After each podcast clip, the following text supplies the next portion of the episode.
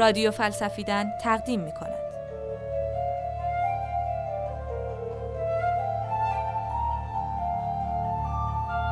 پاراگراف.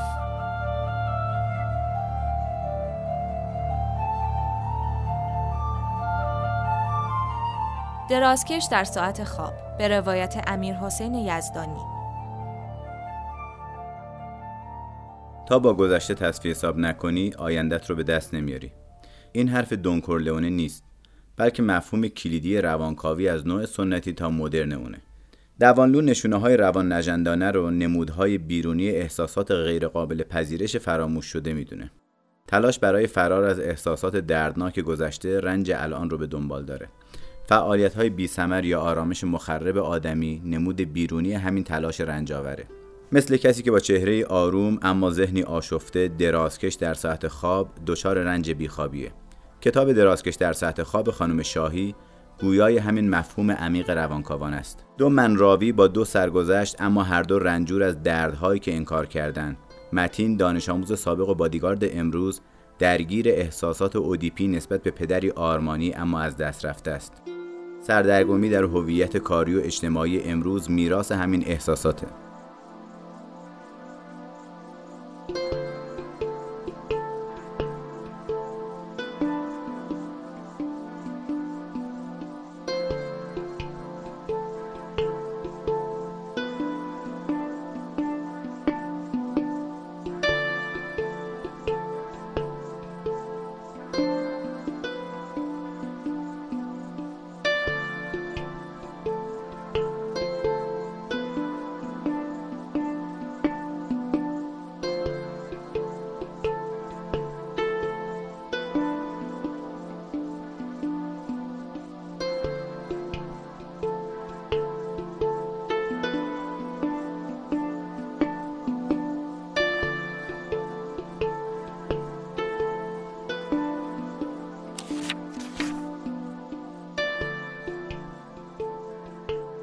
گوشی توی جیب پیرهنم لگت می‌زنه.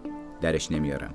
این خط امن مال تماس با سوسن خانوماست به اسم بهزاد زدم که تو استعلام از مخابرات تقش در نیاد بره زیر بارو گندش بالا بیاد. اصلا خودم موندم حیرون که چجوری قاطی این بچه مؤمنا بر خوردم. هیچ با هیچ جور نیست. شریف طرف دیگر ماجراست. او هم درگیر عقده اودیپی با پدری منفعله. پدری منفعل که با شوهر جدید زنش مثل گذشته می نشستند و نان تریت می کردند. شریف هم میراث پدر رو ادامه داده و سالها حضور متین در زندگیش رو انکار کرده. مردی کسل کننده و نابارور که خودش اعتراف می‌کنه. اشتباه 60 سانتی مشترکمان را خودم گذاشتم توی قبر.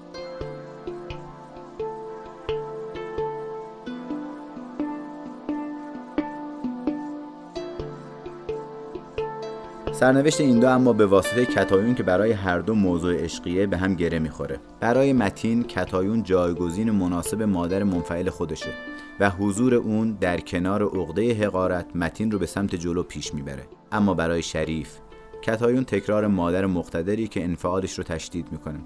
ترس از اختگی که زندگی او رو اداره می‌کنه. متین درگیر ماجراجویی با اسلحه است در حالی که شریف زندگی رو در ملالت میگذرونه. هر دو رنجورند. اما در متین تعارض درونی شده و نویسنده به خوبی شکلگیری مثلث احساس، استراب و دفاع رو نشون داده.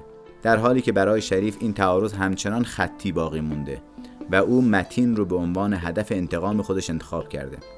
با اینکه شریف دست به چاقو می‌بره اما این متینه که با حل تعارضات درونی خودش و والایش احساساتش با گذشته تصفیه حساب کرده و قصد می‌کنه نقشی سالم و حمایتگر رو به عهده بگیره.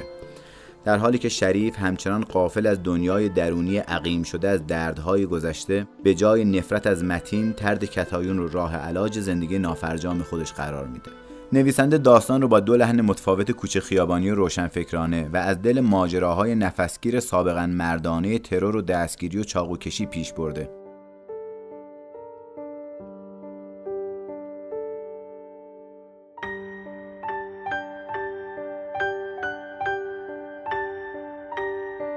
این داستان با پرهیز از واژه پردازی های شبه فلسفی تونسته با پرداختن به دنیای درون روانی مردان دو روند موفق و ناموفق حل عقده اودیپی رو به نمایش بگذاره و از این جهت رمان موفقی محسوب میشه. خوندنش رو با این زاویه نگاه میشه به همه کسانی که به روانکاوی علاقه دارند توصیه کرد.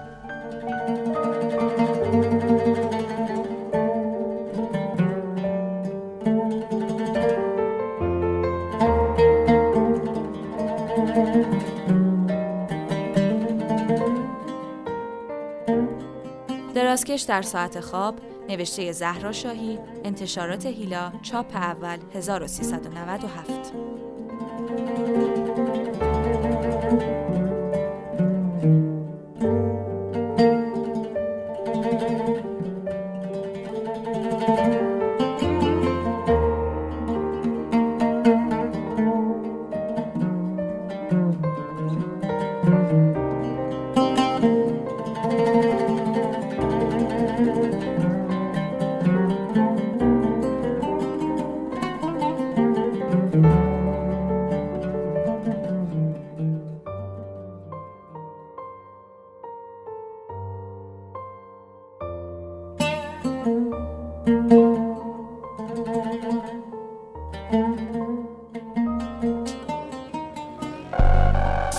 رادیو فلسفیدن پاراگراف. گپی بزنیم فهمیده بدیم. یه بحثی کنیم که بشه به نتیجه رسید. خوبی. عالی بود